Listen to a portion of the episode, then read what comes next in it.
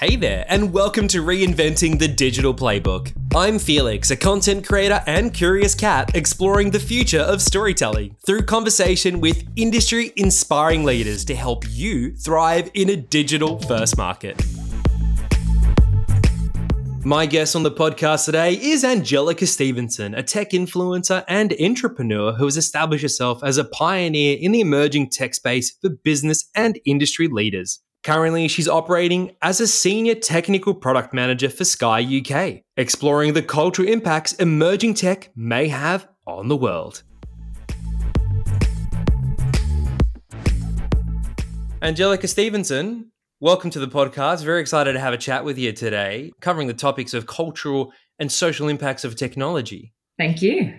Uh, likewise, very, very much looking forward to this conversation. Jel, let's kick straight off. I want to know how do you explore the future of content creation in what you do? Great starting question, Felix. Um, been really lucky to have been able to do this for several years in a variety of different roles at Sky.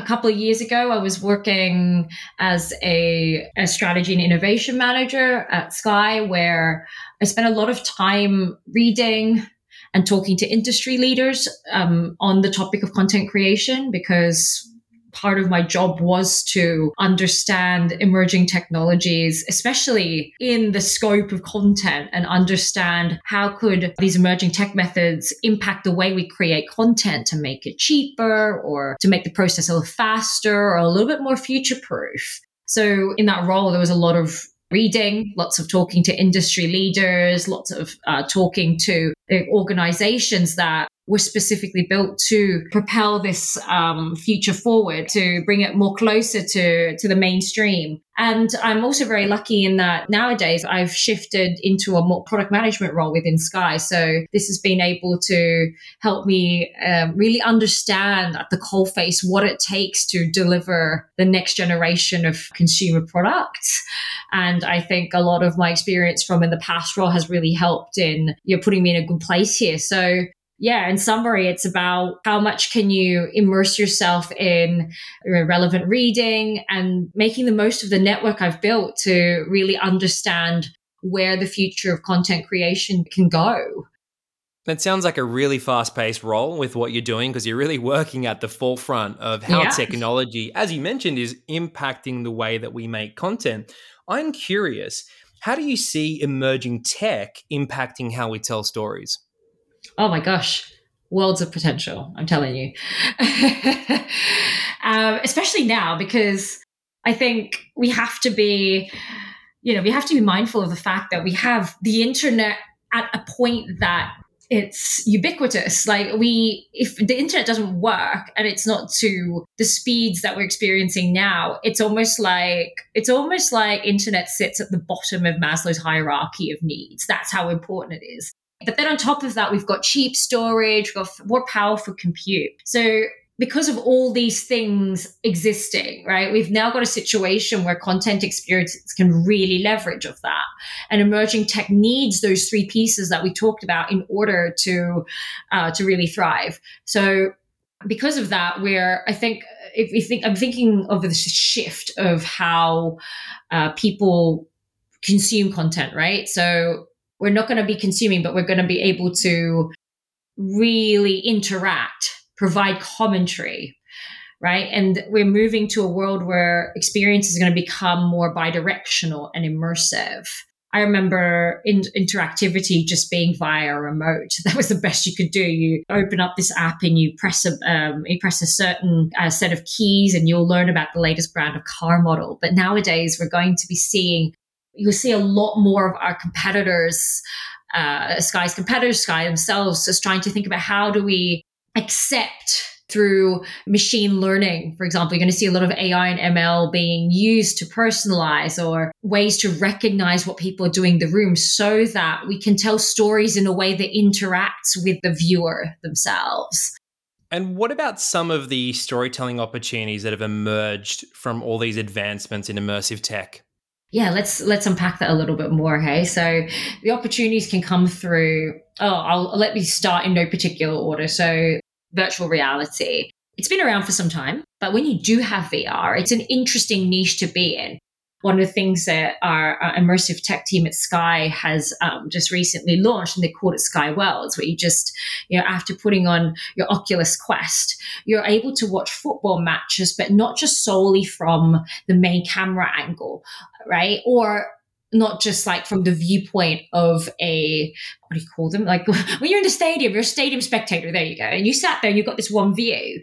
One of the things with Sky Worlds that it can offer is not only can you turn your head, but you can also see the various camera angles that are available to you and you can select it. So it's kind of like merging this experience of watching at your home. You're watching it live because it feels like it's live, but then you have these additional camera angles that you can tailor at your will, which is a really interesting way of you know sharing different angles. Maybe you start to see player emotions in one angle, or you start to see you know, how the opposition is feeling. And then if you think about that sort of movie, how can we start to shoot films in that same way, right? When you start to be able to see different perspectives and as if you're not only with the characters, but then you can also transport yourself to the other characters to really start to understand a story from a different point of view.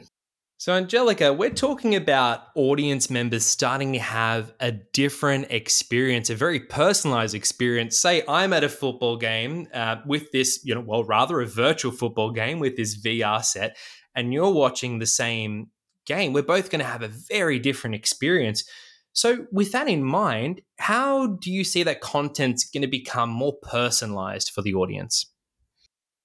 It's all about data it's all about data. It's all about how people interact with our services to give us the data that they um, that, that we need to make that experience more personalized. So, for example, in the case of football game, how do we communicate that say I'm a, I'm a Tottenham supporter, for example, and I really like a certain player and I really love these moments, you know, these certain highlights about a certain player one of the great examples that you can see in this um, in this case is how uh, we can create, say, automated highlights based on preferences or maybe based on time. So, using AI and machine learning is a really good example here where I've started to see some uh, broadcasters and other content creators do this. They'll take note of the fact that people may not have been able to to arrive and based on their uh, preferences they know about someone they'll create um, automated highlights and showing those players showing those key moments and those so sessions if you will those those moments have been automatically done on the fly not everyone's going to get that same material because of course we don't not everyone has the same preferences so that's only just one example of the way that content will become personalized. But another way also is how um, behind the scenes using AI and machine learning, how do you then aggregate some interests of mine with another set of interests? And it might not necessarily be based on the similarity of our content. With personalization, oftentimes like you might also like, but based on same interest. But what if it's like discordant interests. It's like there could be some really tenuous connections. And that's where the beauty of AI and ML comes in. We wouldn't know this based on our own, um, you know, our, our own interests. We need a machine to tell us, hey, look, we're starting to see this cluster of, um, titles here that perhaps we wouldn't like if a human was supposed to recommend that and that can get surfaced very quickly. So there's a lot um, that we could do just with data alone just with um, just with the way that people interact in ways that we perhaps don't predict. So content's getting more and more personalized very in sync with our needs as customers and consumers of content. But how can it really be a driver of creativity how do we keep storytelling at the center? I love this question. It's a question that I've had a few times to a few attempts of solving through various ways. It can certainly be a drive of creativity. And one of the examples I played around with in one of my previous roles was how do we personalize synopses for different audiences? So when you navigate to a movie or TV show, depending on who the person is in front of the remote, could we offer a different synopsis based on, say, their age or what they're into? And this is all powered by AI and machine learning that essentially understands how the target audience speaks, also understands the, you know, what the initial synopsis was, like what the essence of the movie is. The benefit of doing that is you could have you know the, the same essence of the content but produce these with minimal effort on the human part. But what I've also discovered from that uh, from that exercise is we still need the human oversight to ensure that what gets produced is actually in line with you know it actually number one makes syntactic sense. Does it make semantic sense? And does it actually read properly? So yeah you couldn't just leave it alone. And I think that's a real positive step in having the emerging tech and humans work together so the humans are in effect are much more efficient in the way that they do their job. I was a bit worried um, you worked for Skynet, Jel. Everyone says that. Angelica, some amazing insights there. I've got one final question for you, and it's a big one. How does content shape our perspectives and our behavior? Oh, that's a banger of a question, I have to say. So, various ways in my mind. So, content, it's key for us in the way that it can transport us to different places in periods in time. Just through our TV, it's our window of opportunity to understand different, you know, societal norms if we if we so choose to be uh, observant towards it right? So there's that part. And then there's a part too about content and helping us share experiences. And this was particularly evident during COVID, where for the first time for many, you could not be physically with people and we, we started to see uh, across the tech community ways of how to bring people together. And then the other point that I thought about was that content can literally can shape our perspective. So if we take if we take the persona of content creator, right? How do we produce experiences where our consumers can actually apply sort of different shapes in themselves? And this can be fueled by augmented reality you know, you, I'm sure you've seen on Snapchat or Instagram or anything, we, um, any uh, equivalent software, we can just literally apply something and your face just shapes, right? And this is quite powerful as well. Like this idea of having not only the professional content creators producing content, but you've democratized that process with everyone else around you. The barrier to entry has lowered. It allows us to express ourselves so much more differently compared to before. So I'm really excited to see see how this will expand in the upcoming years. A really interesting unfolding landscape sounds like it's on the horizon. Jel, thank you so much for your time today and for sharing your insight. Really appreciate you coming on board the podcast. You're very welcome. Thanks for listening, and I hope you enjoyed this deep dive into storytelling. If you're hunting for more information about this episode, all the details are in the show notes. And if you're feeling curious, there's a bunch more episodes just like this one on the podcast. Until then, thanks for joining in, and I'll catch you on the next episode.